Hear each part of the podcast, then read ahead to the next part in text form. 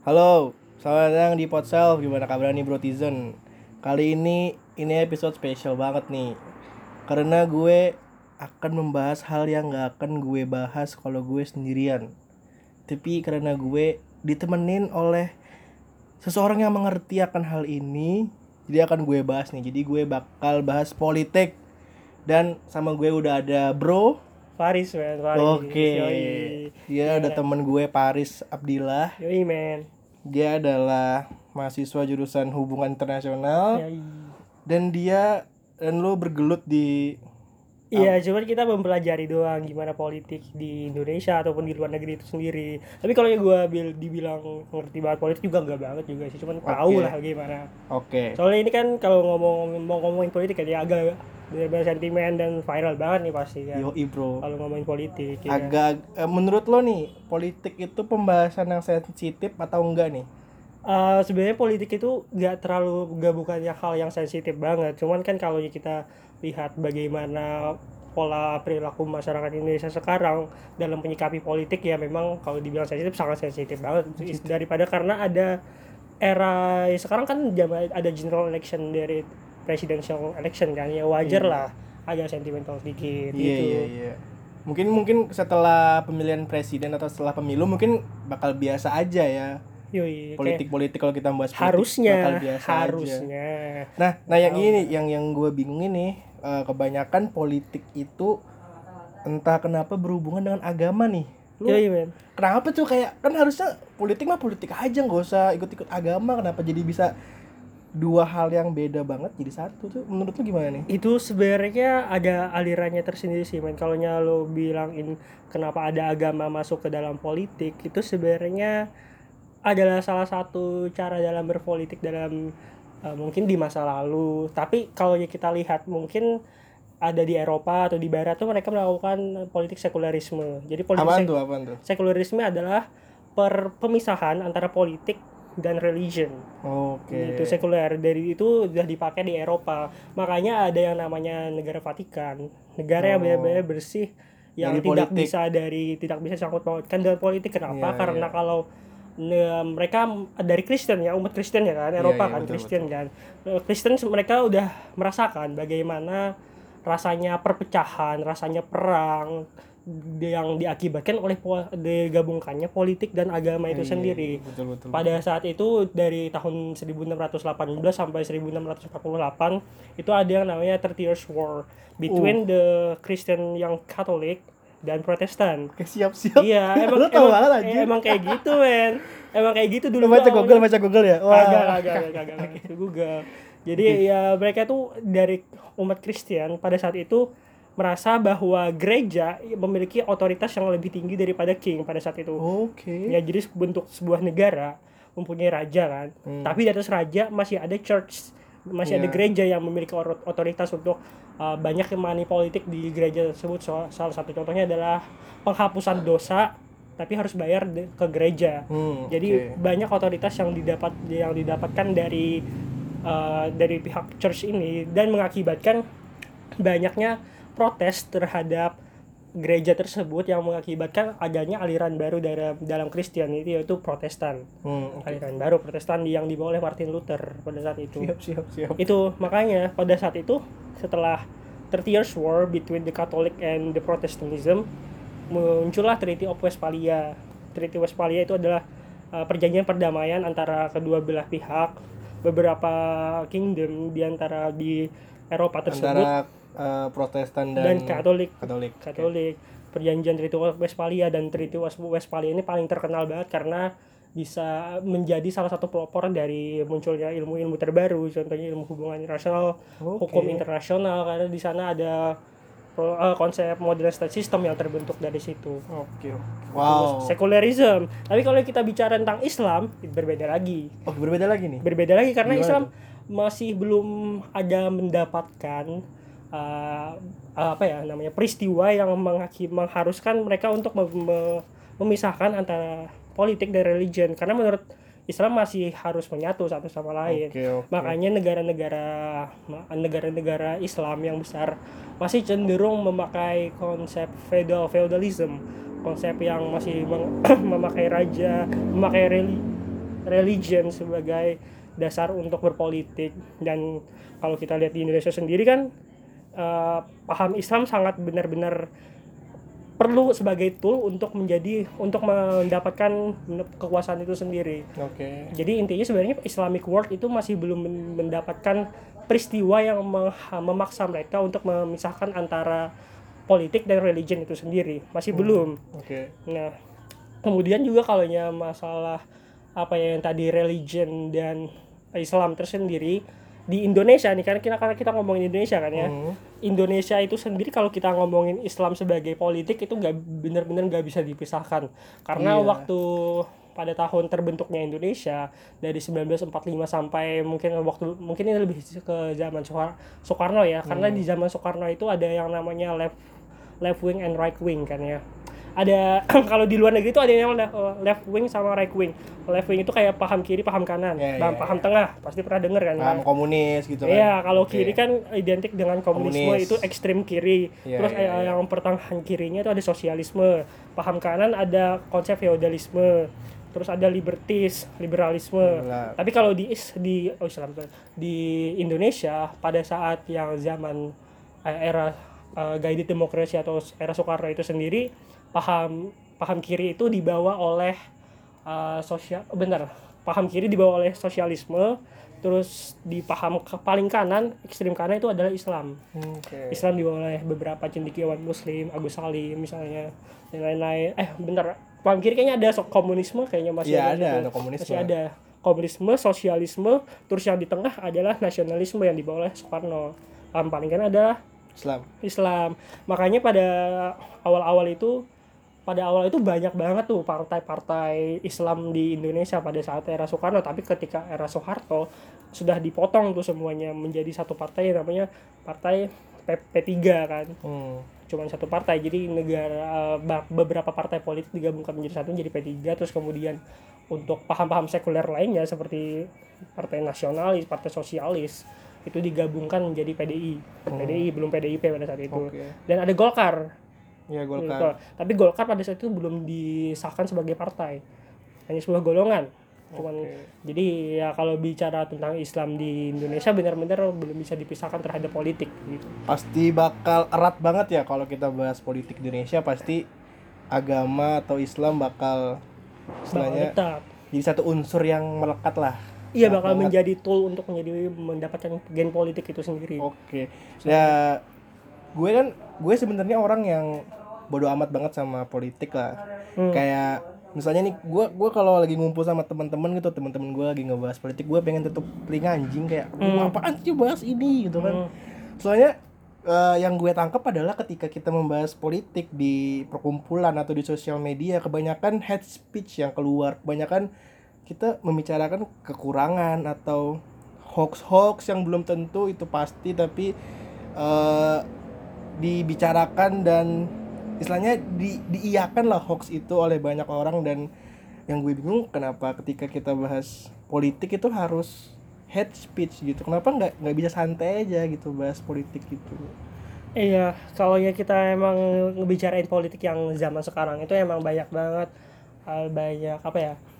Banyak eh, yang sangat radikal terhadap salah satu pemahaman atau ideologi. Iya. Tapi kalau kita benar-benar belajar politik secara dalam, secara bukan secara dalam sih, secara bener-bener aja deh. hmm. Politik itu sendiri banyak banget ideologinya, banyak banget pemahamannya. Jadi salah satu kalau kalau kita udah belajar politik, kita pasti tahu bahwa kita nggak bisa menjudge seseorang bahwa karena mereka memiliki paham tersebut atau membela tersebut. Karena banyak banget tuh. Misalnya kita ngelihat sekarang ada oh, sosialis. Sebenarnya di politik ada paham sosialis, ada paham nasionalis, ada paham Komunis. li- liberalisme, komunisme. Tapi yang Iya. paling berkembang sekarang kan emang liberalisme karena dibawa oleh Barat dan Hmm. mereka udah menang paham komunisme. Terus juga kalau kita bicara uh, ini NKRI harga mati kan benar-benar sangat bertolak belakang ekstrim dengan komunisme tersebut. Tapi kalau kita melihat dengan keadaan politik Indonesia sekarang kenapa mereka banyak hate speech atau sangat membela salah satu pasangan pasangan calon ya karena kita kan kita yang kita lihat di politik eh, Indonesia sekarang bukan melihat lagi bagaimana suatu partai membawa ideologinya, bagaimana satu partai membawa programnya itu sendiri, tapi lebih ke arah siapa yang kita dukung untuk menjadi presiden pada saat ini sekarang kan, Hmm. lebih tepatnya kan. Dan itu Iya sih ya. itu Kita lebih fokus ke orangnya sih ya, bukan Hmm. fokus ke apa yang dia bawa, apa yang dia perjuangkan. Iya, Iya. karena emang sebenarnya kalau kita fokus ke apa yang mereka perjuangkan juga enggak banyak juga sih yang diperjuang yang Iya pasti benar-benar pasti jadi sama program. aja lah, pasti sama aja kan gitu Hmm, kan. ya, lebih tepatnya sama aja tapi kalau kita lihat dalam siapa yang membawa siapa yang memperjuangkan juga bisa kita kita lihat juga apa yang terjadi ke negara ke depannya karena setiap orang setiap pasangan apalagi di Indonesia di presidensial ya. Hmm. pasti mempunyai beberapa orang yang eh, orang-orang kan eh, pasangan calon kan dikelilingi orang-orang partainya kan. Nah orang-orang partai itu seperti apa? Apakah mereka benar benar sama dengan ideologi kalian? Karena kita lihat dari pasangan misalnya kita bi- memahami Jokowi ya dengan ga- siapa? Prabowo kan ya. Ya. itu eh, kalau kita lihat emang agak lebih sedikit eh, gimana ya? Sama ya soalnya karena PDIP membawa paham nasionalis, sosialis, terus kemudian Gerindra. eh, Gerindra juga sangat nasionalis Iya, juga, nasionalis banget. kayak paham nasionalis juga tinggi Hmm, dengan demokrasinya juga. Makanya yang kita lihat sebenarnya adalah bagaimana secara kita kita men- melihat pasangan calon dalam segi sentimental personality, Iya. bukan sebagai bagaimana dia membicarakan ke aspek-aspek kenegaraannya. Nah, nah itu itu juga tuh yang yang bikin gue bete kayak banyak banget kayak orang-orang di sosial media yang bilang eh, misalnya foto Pak Jokowi gini kan pakai baju, ya kan Pak Jokowi perawakannya kurus gitu kan. Hmm. Terus banyak yang bilang ah presiden kok kayak gini perawakannya nggak ada bijaksana bijaksananya. Coba dong kayak Pak Prabowo kan Hmm. Iya. kayak tegak gitu kan. Ini kan kayak menurut gue kayak kok lu bisa bisanya gitu kan milih presiden berdasarkan bagaimana perawakan dia, bagaimana personality dia kan menurut gua nggak nggak penting banget kayak gitu kan. Iya, tapi ya kita juga harus me- kita harus melaksa, bukan melaksanakan sih, bagaimana kita melakukan kebijaksanaan dalam diri kita untuk memahami, melihat bagaimana mereka melihat politik itu sendiri, bagaimana melihat seseorang personal personal tersebut sebagai personanya. Kalau dia memang mengatakan bahwa dia tidak suka presiden yang kurus kering atau yang kayak gimana secara penampilan atau segi estetiknya seperti itu ya ya udah kita lihat itu sebagai mereka dalam memandang panda- gitu ya. pandangannya aja Iya. tidak perlu oh ya kalau kalau ada perbedaan pun nggak apa-apa bilang aja oh you see like that and I'm see like me Iya, iya, gitu. biar yang kayak gitu aja karena dalam segi politik emang banyak banget kriteria yang karena kan manusia benar-benar berbeda individualisme Hmm. juga cuma yang tinggi jadi yang harus kita merasakan kebijaksanaan Ya, aja ya, ya, kita Tapi yang- menghormati juga lah ya. Iya, tapi yang orang. permasalahannya sekarang eh, karena kita lihat bagaimana politisi ataupun orang-orang yang dalam segi politik ingin memperjuangkan pasangan calon ini akhirnya untuk lebih memaksakan mereka untuk mengikuti apa yang mereka lihat gitu apa yang mereka mendapatkan mereka harus sama bagaimana mereka mempersuat itu sendiri sangat menurutku agak sedikit radikal sekarang Hmm, ya, tapi ya banget. itu terjadi cara mau berpolitik Nah, sekarang menurut itu lo nih, ini kan lagi lagi memanas banget nih Iya. politik di Indonesia nih. Menurut pandangan lo nih, iya, iya. apakah di luar sana di hu- eh, di negara-negara luar sana, Ah. apakah pernah ada riot eh, gitu ya Iya, setelah pemilihan, setelah pengumuman presiden, iya ada demo-demo yang istilahnya nggak perlu lah ya. Ah, Ap- lu pernah nggak itu dengar berita dari negara luar? demo-demo yang nggak perlu ya Iya. sebenarnya kalau kita bilang sebagai demo itu nggak perlu nggak bisa juga Iya kita bisa karena Soalnya kan itu demo demo Ah. adalah bagian dari demokrasi. Oke, gue paham. Cuman kayak eh, sebenarnya demo kayak gini yang terjadi kemarin 22 Mei itu nggak bakal terjadi kalau nggak ada yang dalam tanda kutip memprovokasi atau iya. istilahnya memulai lah kayak Hmm, kayak gue gue bingung aja kayak misalnya kayak ce- Pak Prabowo ngumumin kemenangannya. Iya iya. Di mana itu faktanya berbanding terbalik dengan hasil quick count maupun real count. Iya, iya. dan itu tuh membangun membangun opini publik kalau eh, ini nih salah atau pemilu yang dijalani kita sekarang ini curang atau Yes. eh, nggak adil gitu kan menurut gue ini eh, sesuatu hal yang sebenarnya bisa dihindari mulai awal cuman karena mungkin gue gue gue gimana ya gue kira kayak itu ego dari masing-masing calon lah ya kayak istilahnya memperjuangkan ego mereka dan bilang kalau Eh bentar-bentar itu tutup dulu deh kayaknya tuh biar suaranya nggak ganggu banget. ya. Oh iya men. Iya kita kalau kami lagi record di kamar coy jadi ini ditutup lah. agak bisa bro Kagak bisa ya kan? Bisa men. Yoi men. Yoi yoi udah. Eh lanjut lanjut gimana gimana gimana. Nah, lanjut nih Yoi men.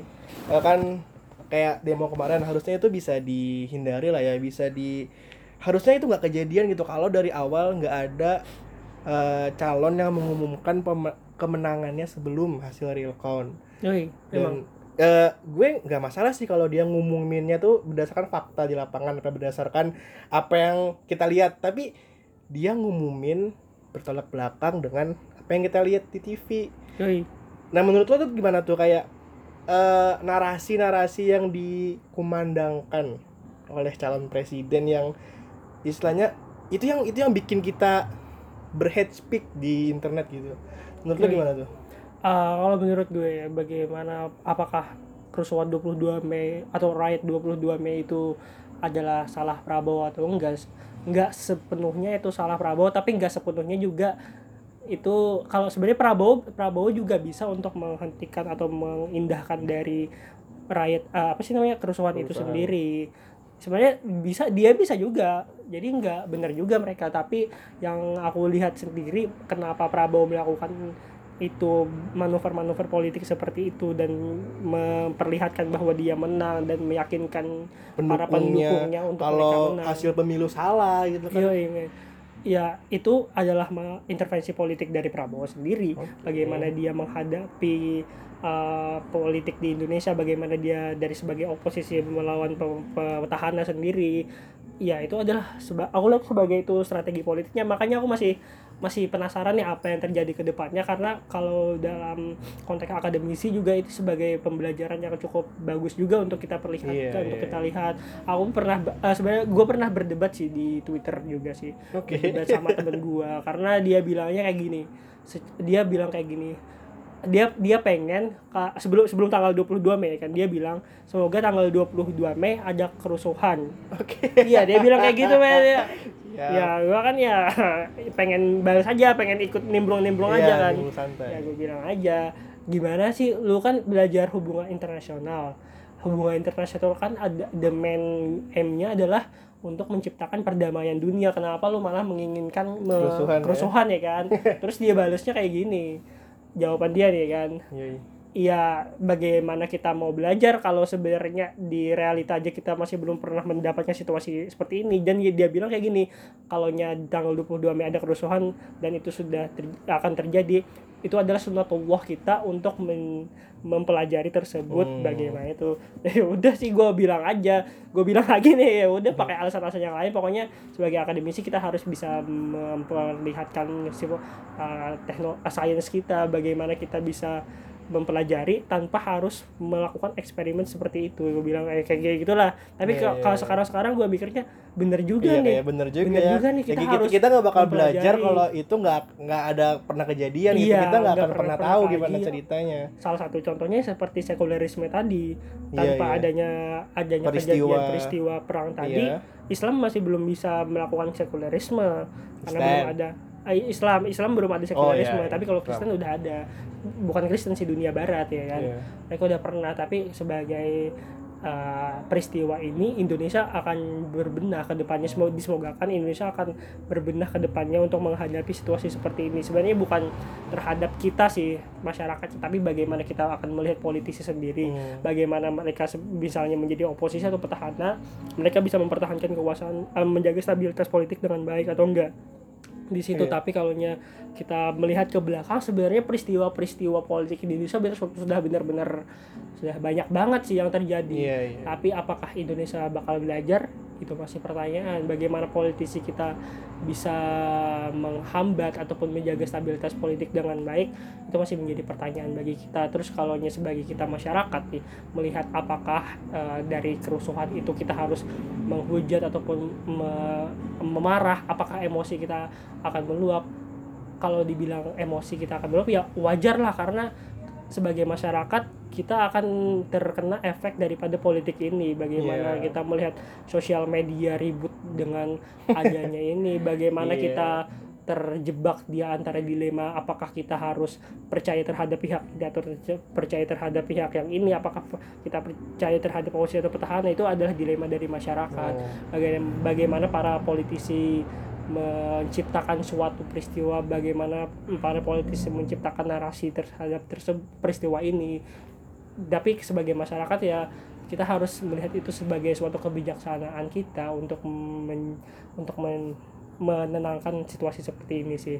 Sebagai kebijaksanaan Iya. aja sih. Ya gue sih kalau masalah demo sih gue nggak masalah karena gue juga tahu demo adalah bagian dari demokrasi gitu. Tapi untuk waktu bagian yang ricuh-ricuhnya waktu bagian kerusuhannya gue kayak bingung aja kenapa bisa jadi kerusuhan gitu kan. Karena kan Hmm, ini kan sudah sudah jelas aksi damai. Iya, tidak ada eh orasi orasi orasi oke. Tidak ada istilahnya apa ya eh hal-hal yang memprovokasi gitu lah. Istilahnya Iya. gimana ya? Iya. kalau kita orasi kan kita mengeluarkan pendapat gitu kan. Hmm, tidak ada istilahnya kita orasi untuk memancing kemarahan gitu kan Iya. nggak ada kan nggak ada. Nah, yang yang gue yang gue bingungin gitu kan kenapa eh, setelah ini kan ceritanya kemarin eh, waktu jam 9 udah kelar semua tuh, udah Iya. pulang masa. Masa aksi damainya udah pulang. Terus tiba-tiba ada yang datang segerombolan masa yang nggak tahu dari mana nyerang polisi. Terjadilah Iya. bentrokan dan yang gue bingung mereka datang dari mana? Mereka itu siapa gitu kan. Kayak gue kayak berpikir kayak ini nih apa kita lagi diadu domba aja gitu Iya. apa kayak ah gimana sih kayak aduh politik susah banget gitu kan aduh. Iya. Sebenarnya kalau kita ngelihat peristiwa yang kemarin, ya emang udah aku bilang, gua bilang dari tadi kan, kita bakal terjebak di dilema apakah percaya atau enggak tadi tersebut. Iya. Tapi kalau dia terbiasa sih gua sebenarnya kurang kurang apa ya? Kurang ngerti juga gimana bisa terjadi provok ada, ada penyerangan tersebut ataupun ada emosi yang sangat tinggi dari masyarakat karena sebenarnya mengumpulkan massa mengumpulkan massa yang sebegitu banyaknya mengumpulkan bagaimana mereka bisa semarah itu tersebut juga bukan hal yang mudah Hmm. bukan hal yang terlalu sentimental bagaimana mereka benar-benar pengen salah satu pasangan calon tersebut untuk menang itu Iya. juga bukan sebagai hal yang benar-benar kuat sebagai dasar mereka untuk melakukan rebel ingin melakukan rebellion tersebut apa sih Iya, namanya iya. kerusuhan tadi itu sebenarnya landasannya belum cukup kuat pasti ada salah Iya, satu pasti ada hal-hal di yang belakang lebih- yang istilahnya mendukung lah ya Iya. kayak provokatif loka- pro- kata-kata provokatif provokatif dari provokator itu iya kayak banyak gitu kan Hmm. mungkin sebenarnya mereka datangnya emang damai aja cuman di sana banyak provokator yang entah dari mana datang bikin kerusuhan gitu nah iya. Kan gue tanya nih lu kemarin 01 apa 02 nih? Gua milih presiden ya kan iya iya. Ah, kalau gua milih ko- Prabowo. Prabowo berarti Iya. kita beda pilihan nih. Iya agak apa emang. Oke men. kenapa lu milih Pak Prabowo nih? Oke, karena gua kurang suka aja bagaimana dari eh, petahana dalam menjaga stabilitas politik di negeri di Indonesia sendiri, bagaimana mereka menjaga berita-berita yang keluar atau berita yang masuk itu sendiri. Kalau kita bicara tentang eh, sebenarnya banyak isu yang benar-benar berat sih terhadap Hmm. Jokowi yang bisa kita lontarkan untuk menjatuhkan. Cuman yang gua kurang suka itu bagaimana mereka menjaga stabilitas politik di Indonesia menurut gua kurang Oke. dibandingkan dengan zaman-zaman waktu eh Susilo Bambang Yudhoyono menjadi presiden. Gua membandingkannya ke SBY sih karena pada saat ini kan memang bisa dibandingkannya terhadap beliau. Tapi kalau ya gua ngelihat Prabowo apakah bisa menjaga stabilitas politik dengan baik juga gua sebenarnya kurang kurang ini juga ya. Kurang yakin juga ya bukan anda kurang kurang yakin karena gue belum melihat nih orang-orang di belakangnya siapa yang bakal menjabat Oke, itu ya, sendiri. menteri-menterinya siapa kita belum tahu ya. Iya, belum belum tahu, tapi yang kita lihat kan dari Grinder sendiri ada Fadlizon. Fadlizon kan kita tahu orangnya emang kurang ajar ya kan. Itu emang sudah semuanya tahu tuh ya Oh kan. my god. Fadlizon, tapi ya itu gua sebenarnya lebih ke arah apa ya?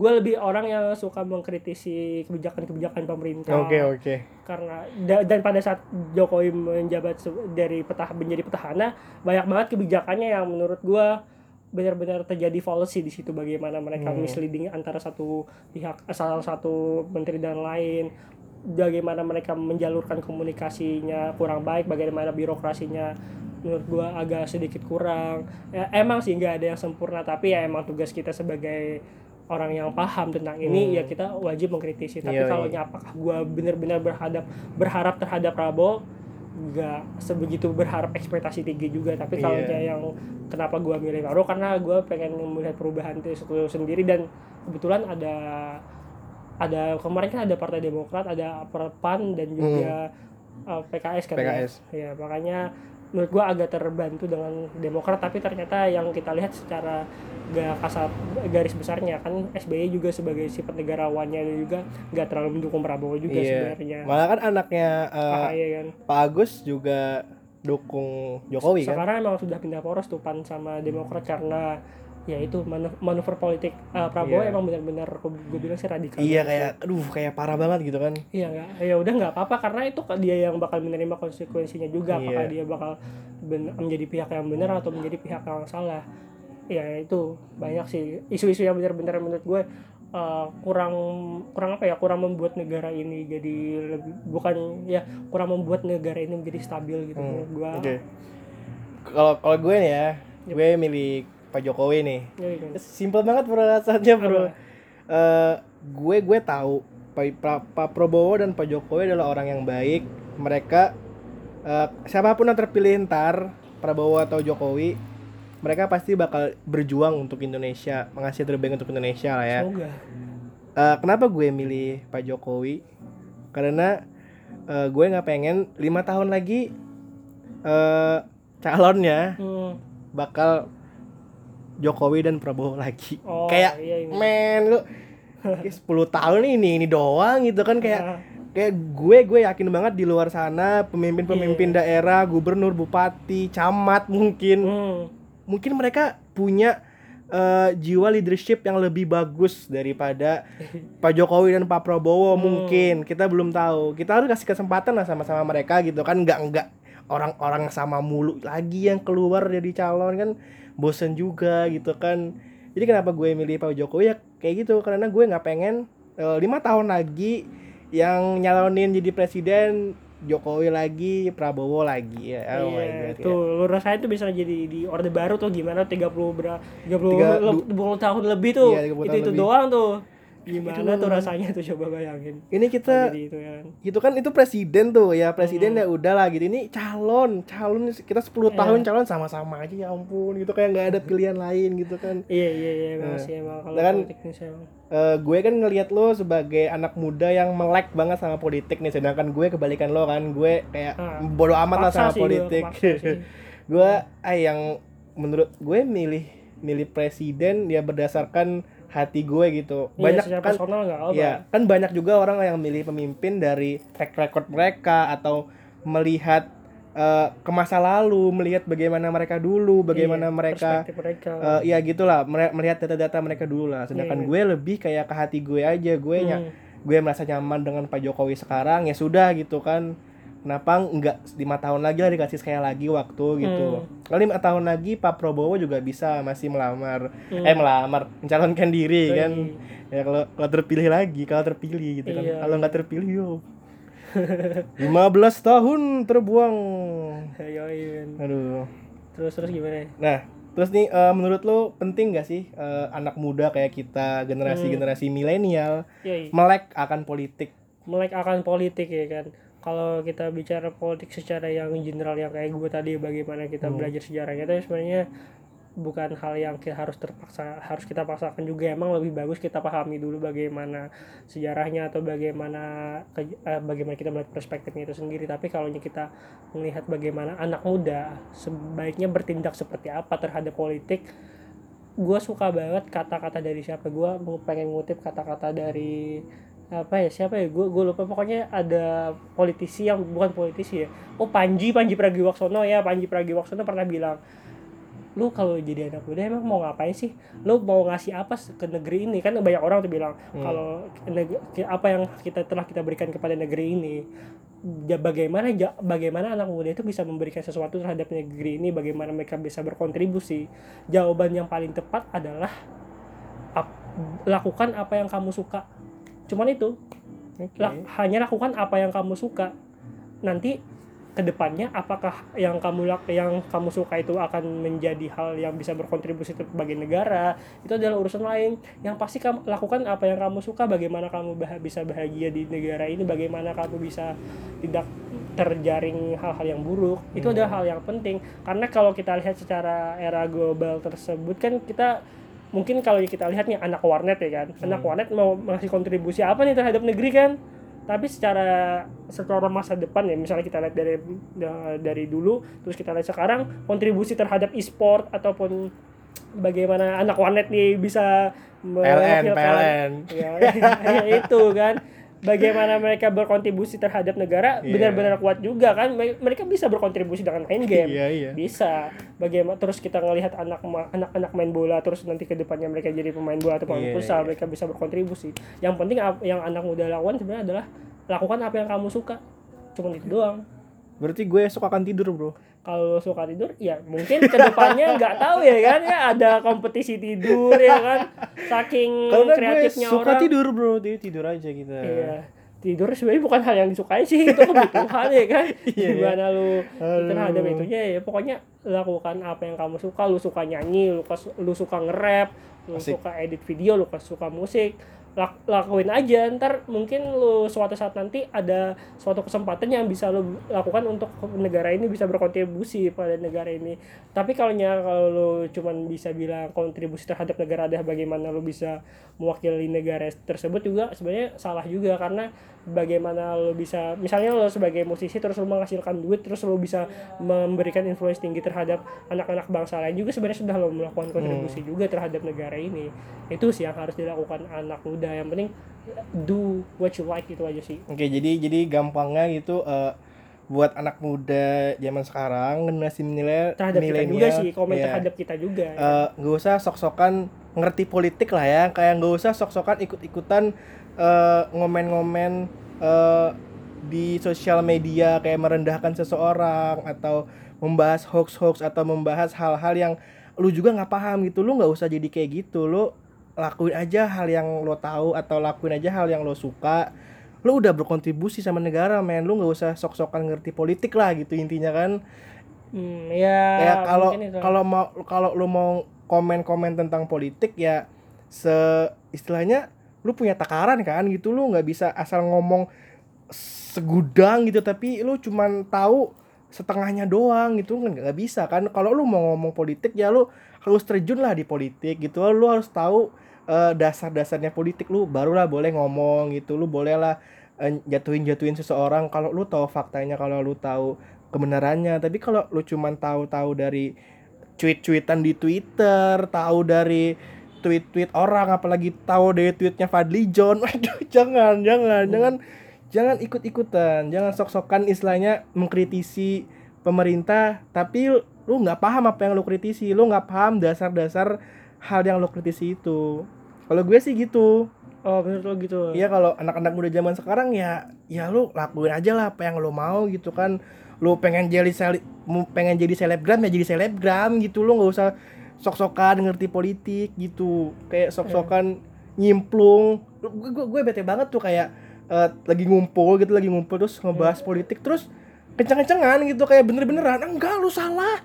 Enggak gue bener. Gitu kan ya ampun kan. Karena kan di politik nggak ada bener dan salah kan. Politik apa yang kita lakukan di politik kita memperjuangkan satu hal. Kita memperjuangkan istilahnya walaupun kita berbeda pandangan berbeda berbeda ideologi tapi kita memperja- memperjuangkan satu hal yang sama kan dalam politik. Nggak ada istilahnya dalam politik kita salah benar ya nggak ada kan.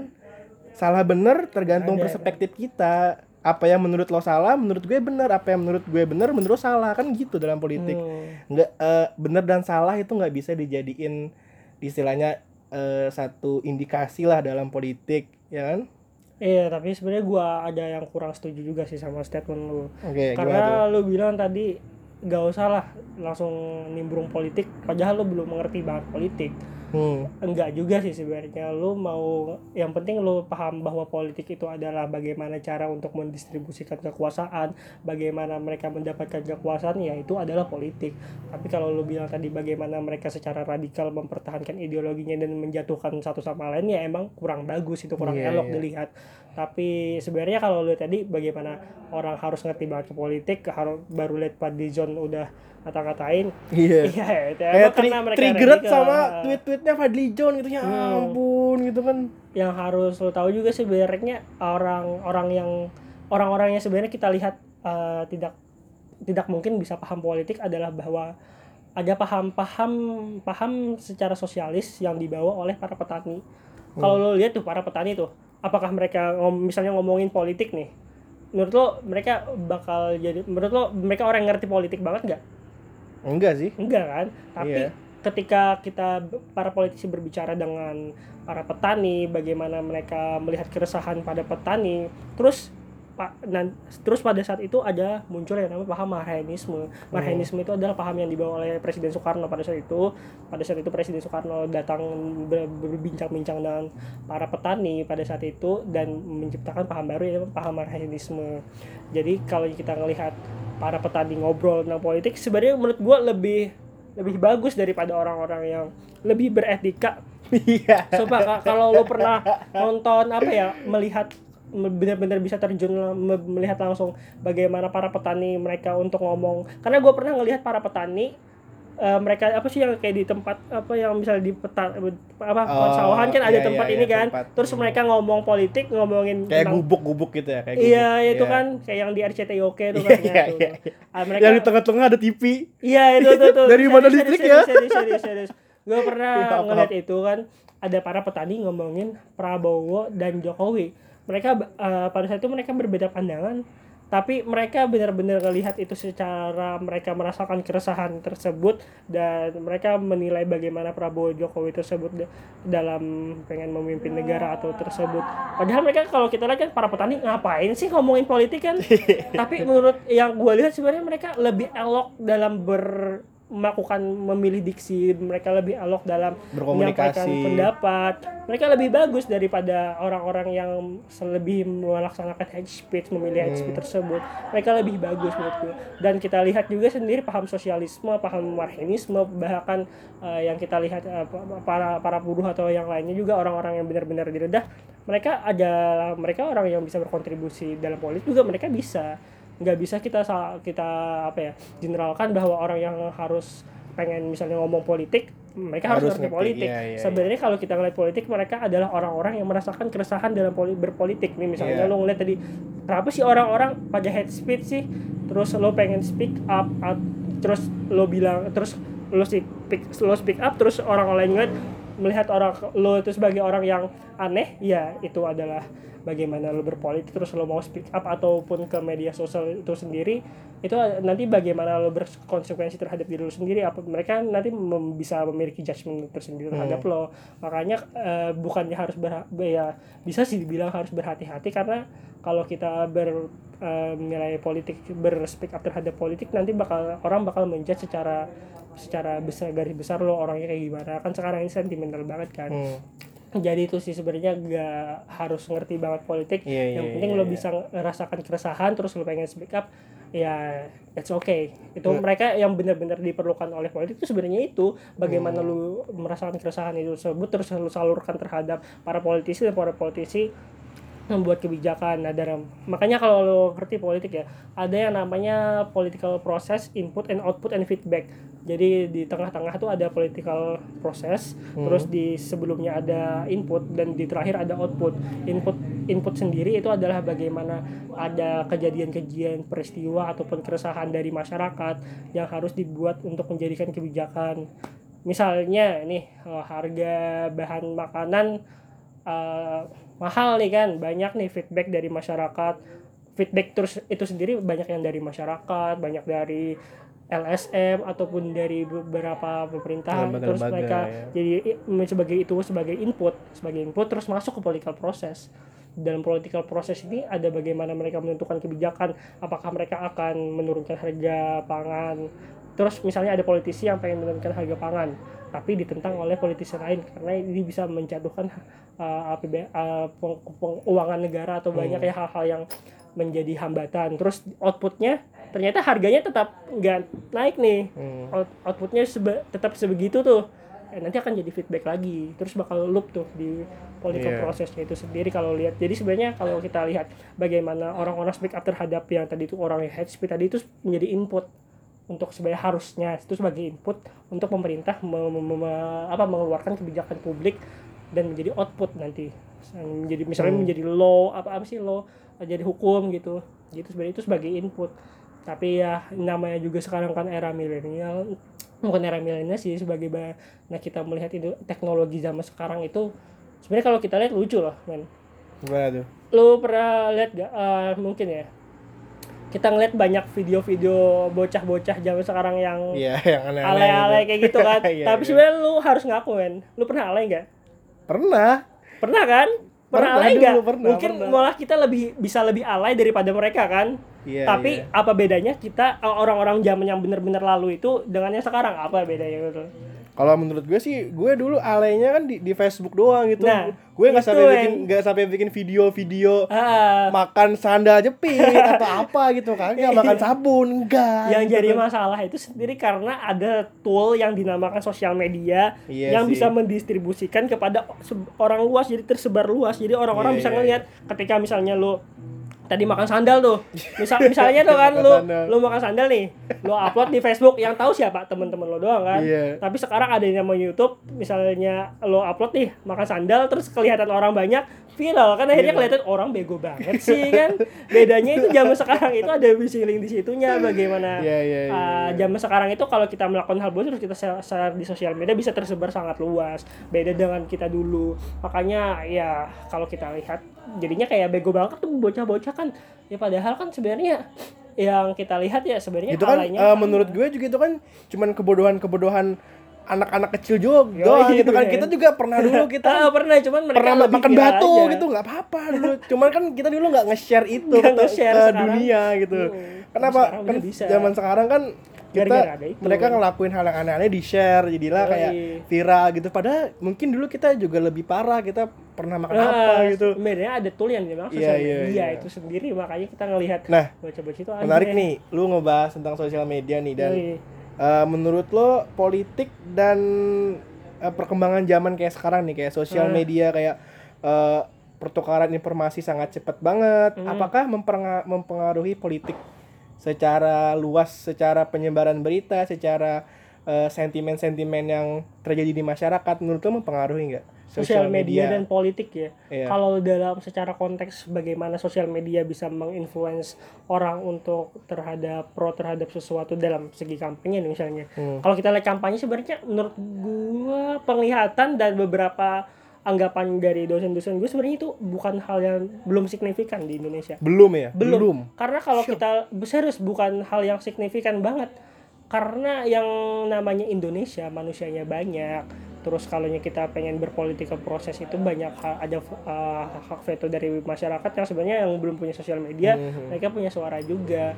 Tapi kalau kita lihat bagaimana penye kalau kita ngomongin bagaimana penyebaran hoax atau penyebaran berita-berita yang langsung cepet banget itu itu di ya po- politik dalam internal dari petahana itu sendiri sih menurut gua kalau kita ngomongin yang petahana nih tapi Hmm. kalau gue mau ngomongin kampanye dulu nih sebenarnya ada ada peristiwa-peristiwa bukan peristiwa sih kejadian yang sebenarnya kenapa gue lihat itu belum hal yang signifikan banget nih soalnya kan kalau lo tahu eh, election di Jakarta Hmm. di pemilihan gubernur Jakarta kita tahu kan ada Ahok sama AHY Anies. dan Anies kan Iya. terus yang menang adalah Anies Hmm. padahal di sosial media orang-orang tuh banyak banget yang cenderung lebih memilih Ahok. Iya iya ya kan? Itu menarik tuh. Eh, sebenarnya yang Iya terjadi juga ya. yang ya kan? Sebenarnya kalau lihat sosial media yang banyak milih adalah iya. Ahok kan? Hmm. tapi kenapa yang menang? Anies nih. Lu yang yang banyak orang analisa kenapa hal tersebut bisa terjadi adalah karena kita tahu bahwa kebijakan-kebijakan publik dari Ahok sendiri lebih banyak memihak kepada orang-orang yang eh, tingkat ekonominya Menengah lebih ke menengah atas. ke atas bukan menengah ke atas sih menengah atau menengah ke atas Iya. kalau orang-orang miskin ataupun orang-orang pinggiran di Jakarta benar-benar agak sedikit sengsara misalnya di pemukiman utara Jakarta misalnya di pinggir pantai dengan adanya reklamasi dan lain-lain sebenarnya mereka memiliki keresahan yang cukup tinggi juga terhadap Oke. kebijakan-kebijakan publik terus penggusuran juga banyak makanya kita lihat di sosial media sebagai orang yang memiliki eko, tingkat ekonomi yang menengah menengah atau menengah ke atas banyak yang milih Ahok kan? Iya. banyak yang milih Ahok banyak yang suka dengan Ahok. Karena kebijakan-kebijakan publik dari Ahok itu uh, lebih meng- mendukung untuk orang-orang ekonomi menengah ke bawah menengah ke eh, menengah sorry sorry menengah sorry menengah ke atas gitu. Lebih untuk mereka. Contohnya misalnya yang ini nih uh, kebijakan publik Ahok itu yang misalnya ada orang di balai kota kan diterima tuh.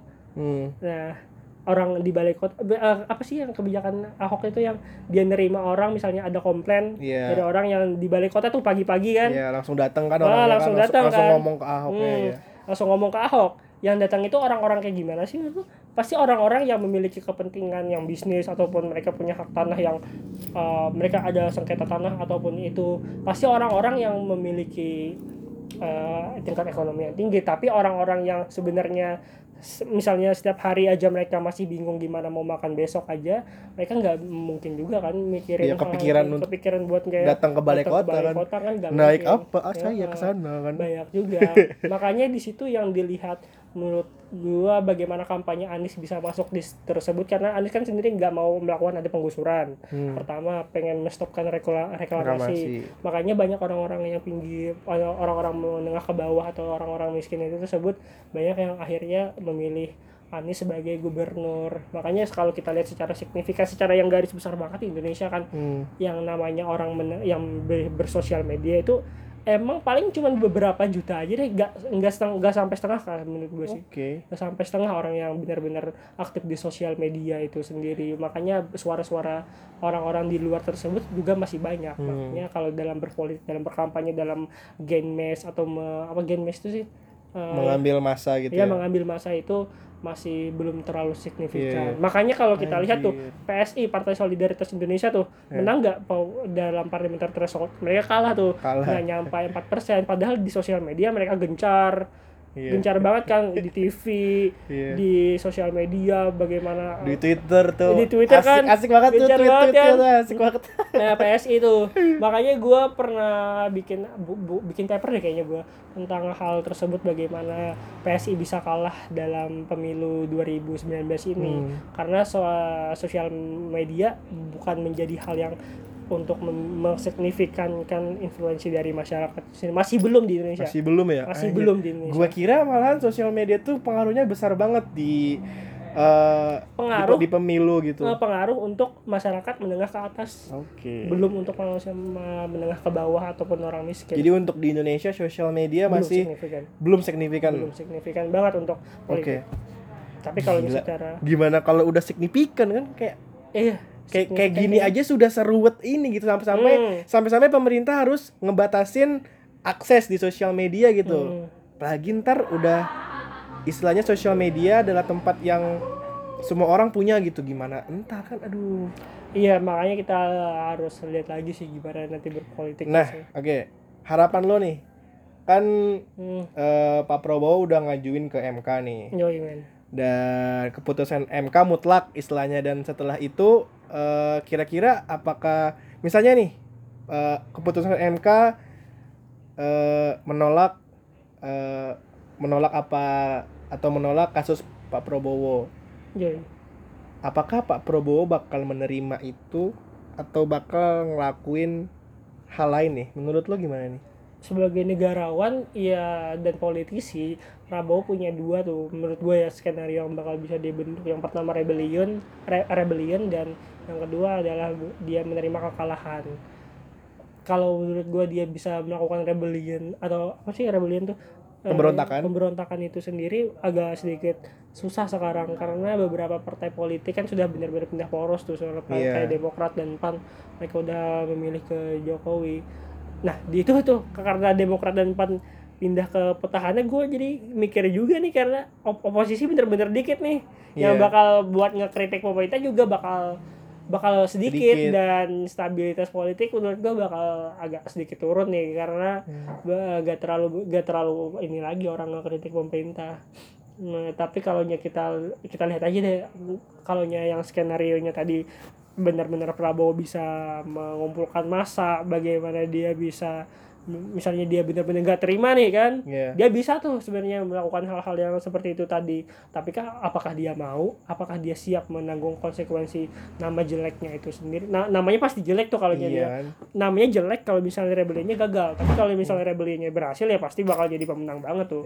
Tapi kalau dia benar-benar bisa menerima kekalahan dengan legowo ataupun dia uh, lebih memilih untuk nah, iya tadi menerima kekalahan tadi skenario nya dua stabilitas politik di Indonesia bakal benar-benar turun karena petahana benar-benar kuat dalam political parliamentary threshold tadi tapi ya itu karena yang bakal jaga kan nanti cuma Gerindra sama PKS doang men Hmm. partai berkarya juga sebenarnya agak sedikit kurang secara thresholdnya tadi itu kan stabilitas politik bakal turun banget sih kalau Oke. gue ngeliat tersebut tapi kalau dia benar-benar bisa melakukan rebellion tadi berat sih menurut gue nggak bakal bisa sih kayaknya malahan. Iya, kayaknya- lebih ke nggak bakal bisa karena nggak mungkin deh, nggak mungkin, mungkin, juga. deh. dan menurut ya kalau menurut gue sih bakal Jokowi sih ini yang mau Ya. bakal memerintah lagi. Dan orang-orangnya aduh menurut gue karena gue ngelihatnya sebagai itu tadi kan banyak banyak kebijakan publiknya benar-benar agak kurang menjaga stabilitas politik tadi ya itu sih akhir-akhirnya. Hmm. tapi kita harus nerima sih.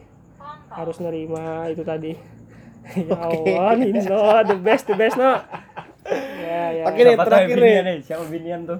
Terakhir nih kayak kita sudah Coba. digangguin oleh Sudah teman-teman kita. men. Terakhir nih. Apa, apa, Lima tahun lagi. Iya. Menurut lo bakal sepanas ini kah pemilunya atau lebih adem? Lima tahun lagi. Eh, lebih adem atau enggak itu sebenarnya eh, relatif banget sih Ya, kalau gua lihat lima tahun ke depan di 2024 nanti orang-orang yang berkontestan di politik bakal lebih bervariatif Iya menurut kayaknya. gua karena kayak kita bisa lihat AHY kemungkinan besar akan Naik. ikut juga ikut juga dalam berkontestan di pilpres menurut gua kecuali dia mempunyai jabatan yang eh, cukup mumpuni di situnya Iya. lima tahun ke depan ya 2024 bakal lebih variatif yang pasti insya Allah kalau gue ngeliat ya Uh, tapi kalau lebih panas atau enggak ya itu kita lihat nanti aja sih. Lihat apakah kita bakal bisa eh, bukan kita sih bagaimana Indonesia nanti ke depannya. Apakah terjadi peristiwa-peristiwa yang benar-benar ini? Yang gua takutin sih sebenarnya kalau masalah kayak gini sih bagaimana one eh, kebijakan misalnya misalnya sorry banget sorry banget ya. Aduh ba- ba- banyak sebenarnya ke lima tahun ke depan kan 2020 nih apalagi nih kan. Indonesia bakal kena one belt one belt roadnya China Iya iya iya. One Belt Road China. Yang kedua menurut gue misalnya dalam lima tahun ke depan gak tahu nih ya kan misalnya King Salman aka- apakah meninggal atau enggak nih. Karena menurut gue eh, kalau kita kan sebagai negara dengan mayoritas Islam terbesar misalnya King Salman meninggal dan MBS bakal naik tuh waduh ya kalau kalau lo tahu sebenarnya eh, di Arab ada sedikit eh, agak sedikit chaos sih sebenarnya Ini kita chaos juga nih. chaos juga kita di sini nih Dimasukin. Yo, iya men di sini ada teman-teman yang lain men gangguin nih. Jadi Ini kalau udah- mendengar kata-kata yang tidak pantas, jadi Ah. mohon di skip aja kata-katanya. Yo, iya men. Oke, udah lama juga kita ya ngomong ya, udah Iya, hampir satu jam dan eh, ini pembahasan yang sangat-sangat berat ya menurut gue karena gue biasanya membahas cinta-cintaan nih gue membahas politik anjir kayak wah Iya, it's fine, otak saya tidak sampai pak gitu kan. Eh, enggak semua orang misalnya mikir kayak politik apa harus bener-bener paham atau enggak sih. Sebenarnya bagaimana yang gue bilang tadi bagaimana politik lu merasakan keresahan terus lu speak up terhadap tersebut itu sebenarnya bener-bener baik sih menurut Iya, gua, iya, bagaimana anak muda tadi. Karena politik benar-benar bisa menuai aspek kehidupan kita secara full full authorities kan kalau dalam politik sendiri. Oke, awalnya lu itu tadi sih. Ada lagi perlu disampaikan, Paris? Eh, apa ya yang perlu disampaikan ya? Buat buat semua orang sih buat bagi kita harus memahami bagaimana orang itu memiliki perspektif yang berbeda-beda setiap individunya. Dan kita nggak bisa nggak bisa untuk kayak langsung menghakimi bahwa mereka itu adalah salah. orang mereka orang yang salah. Karena kita kalau kita paham konsep liberalis ya kita pasti paham individualis dan mereka memiliki perspektif yang berbeda-beda. Nggak semua orang merasakan experience yang sama nggak semua orang merasakan keresahan yang sama. Itu sendiri. Eh gue benar-benar apa ya kalau karena semenjak gue kuliah di HI dan gue pernah merasakan bagaimana perkuliahan di psikologi gue juga memahami bagaimana setiap orang itu uh, memiliki perspektif yang berbeda-beda ya per- personality yang berbeda-beda tadi bagaimana mereka nggak semuanya merasakan experience yang sama. Ya itu sih. Jadi kita nggak bisa melihat dan kita harus melihat spektrum yang lebih luas Iya iya. spektrum yang lebih luas. Bahwa sebenarnya dalam berpolitik tuh ada banyak banget paham ba- ba- banyak banget ideologi yang nggak bisa kita samaratakan. Hmm. kalau gue misalnya gue tanya nih menurut nasionalis itu nasionalisme itu seperti apa Nasionalisme. iya Kalau menurut gue sosok gue adalah orang yang eh, nggak terlalu peduli ya. Ya kayak gue bilang tadi gue adalah orang yang simple banget. Nasionalisme menurut gue eh bagaimana cara lo mencintai negara lo aja sih kayak gitu aja. Hmm. Lo lo ya istilahnya lu lu cinta dengan negara lo. Lo artinya harus ngejaga negara lo gimana kan. Lo harus ngejaga nge- mengawal istilahnya apa yang terjadi di, di negara lo. Hmm. Kalau menurut gue sih, ya bagaimana cara lo mencintai negara lo dengan perbuatan-perbuatan lo atau mungkin eh, apa yang lo lakuin untuk negara itu nasionalis menurut gue nasionalisme. nasionalisme ya kalau secara ya keilmuan sebenarnya nasionalisme tuh banyak banget. Ada pan-nasionalisme ada nasionalisme diaspora dan macam-macam. Tapi kalau yang pengen gue sampaikan di sini sekarang ini sebenarnya nasionalisme yang di dalam negeri di Indonesia sendiri dan nasionalisme di luar negeri sebenarnya agak sedikit berbeda men. Oke. kalau kita ngelihat nasionalisme di Indonesia itu nasionalisme itu memben, me, meuniti apa sih mem- mempersatukan, Mempersatukan. keberagaman menjadi suatu nasionalisme Hmm. menjadi suatu paham nasionalisme kalau di luar negeri mereka agak beda karena kalau di luar negeri itu mereka memaksakan untuk bersatu, Bersatu. dan akhirnya nasionalisme itu agak chaos Oke. karena kepaksaan untuk berag- ke- Hmm. menjadi persatu dalam beragaman itu membuat mereka malah menjadi lebih terpecah tapi kalau di Indonesia nasionalisme itu bisa mem- membuat keberagaman itu menjadi satu Hmm. beda dengan di luar. Kalau di luar tadi eh, nasionalisme itu malah membuat kesatuan itu menjadi lebih beragam malahan. Karena keberbedaan paham jadi keberagaman itu dipaksakan menjadi satu malah menjadi lebih terpecah belah lagi. Oke oke. gitu beda banget kan sama Indonesia. Hmm. makanya lo benar-benar uh, ya thankful lah buat Indonesia karena mereka mempunyai keberagaman yang bisa jadi satu. Itu benar-benar yang menurut gua uh, keuntungan untuk Indonesia tersendiri sih. Itu makanya yang pasti sih yang pengen gua ucapin ya tadi do what you like aja sih untuk anak-anak eh, yang untuk semua orang lah Iya. do what you like aja Do what I like. yes do what you Yes, like of course. nanti juga akhir-akhirnya lo bakal berkontribusi secara tidak langsung dan Iya. secara tidak sadar juga nanti Kayak sadar lu bakal ngasih kontribusi lah ke negara gitu karena lu ngelakuin satu hal yang lo suka. Oke? Yap, ada lagi deh. Kagak ada. Udah. Udah aja ya udah. ya. Karena saya tidak mengerti apa yang kita omongkan dari tadi. Oh enggak ngerti dong. Masa lu gak ngerti sih? paham paham maksud gue ya, maksud gue gue gue paham apa yang lo omongin cuman gue gue nggak mikirin gitu gue nggak nggak gue gue nggak mikirin banget lah apa yang lo omongin Ah. tadi Gak kepikiran aja ya. ya Ya. Eh, ya menurut gue thank you banget nih bro Paris nih yang udah berbagi ilmu nih kapan-kapan lagi bro Oh, enggak mau Pod- podcast gue isinya ilmu semua ini bro ilmu semua ya? ilmu semua ini. Ya, ya. biasanya isinya bullshit Bullshit semua. Iya sih. oke thank you Kapan lah kita bikin lagi? Kapan-kapan, tapi kita ngomongin cinta ntar. Oh, iya, gantian, iya. gantian Aduh. gue, gue lagi yang banyak omong, lu diem Aduh, aja. Aduh, parah men. Tapi tapi sebenarnya gua juga mau bikin sih gua bingung juga sih mau bikin podcast apa kagak. Ah, nih. siap, siap, bisa lah, bikin lah. Iya sebenarnya udah bikin sih namanya Intoxicated Pig. Gitu. Wih, tungguin eh, keluar di Spotify kan ntaran. Insya Allah. Urusan cinta sama Edo. Aduh. Gimana Nino? Kenapa no? Nar- Narasumber Edo. Edo, Edo, selanjutnya ya, Edo sangat selanjutnya. ini. Edo selanjutnya ya. Edo. Tungguin aja bro, next episode-nya bro. Bisa kita diem Gimana? Nino, Edo ada yang pengen disampaikan? Ada sampai no. Jangan kata-kata kasar saja nih, kelas. Iya, itu tadi kita ngomongin kata-kata- headspace loh. Itu lain kami loh. kontak kontak Itu lain Apa? kami loh. Apa? perempuan Itu tadi. perempuan loh tadi. Iya, tapi secara tidak langsung kan lo ber mengetiknya di Google Ah. M L M E K Aduh. Apa itu mas? Apa tuh? baca mas. Hmm, mim Oh, mim. Mim. Mim. Mim. Mim. mim.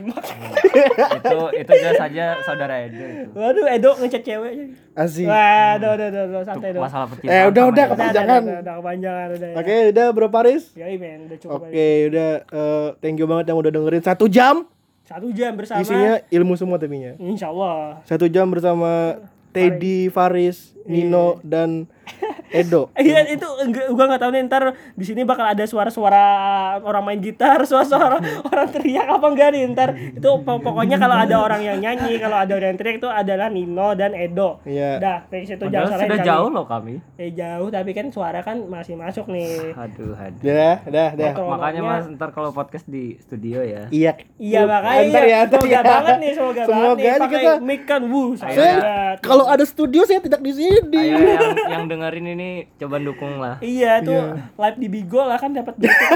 Nah. Dapat Bigo. dapat dapat duit loh lumayan loh. Ini Saya pacar Edo live di Bigo. Wih. Wah, kasar kasar kasar kasar. Oke, se- sebelum kita semakin jauh dari pembahasan yang tadi, ini pas satu jam nih. kita harus pas satu jam. kita harus sudahi sampai sini. Oke. Iya, satu jam, Satu jam. Dadah, thank you ya.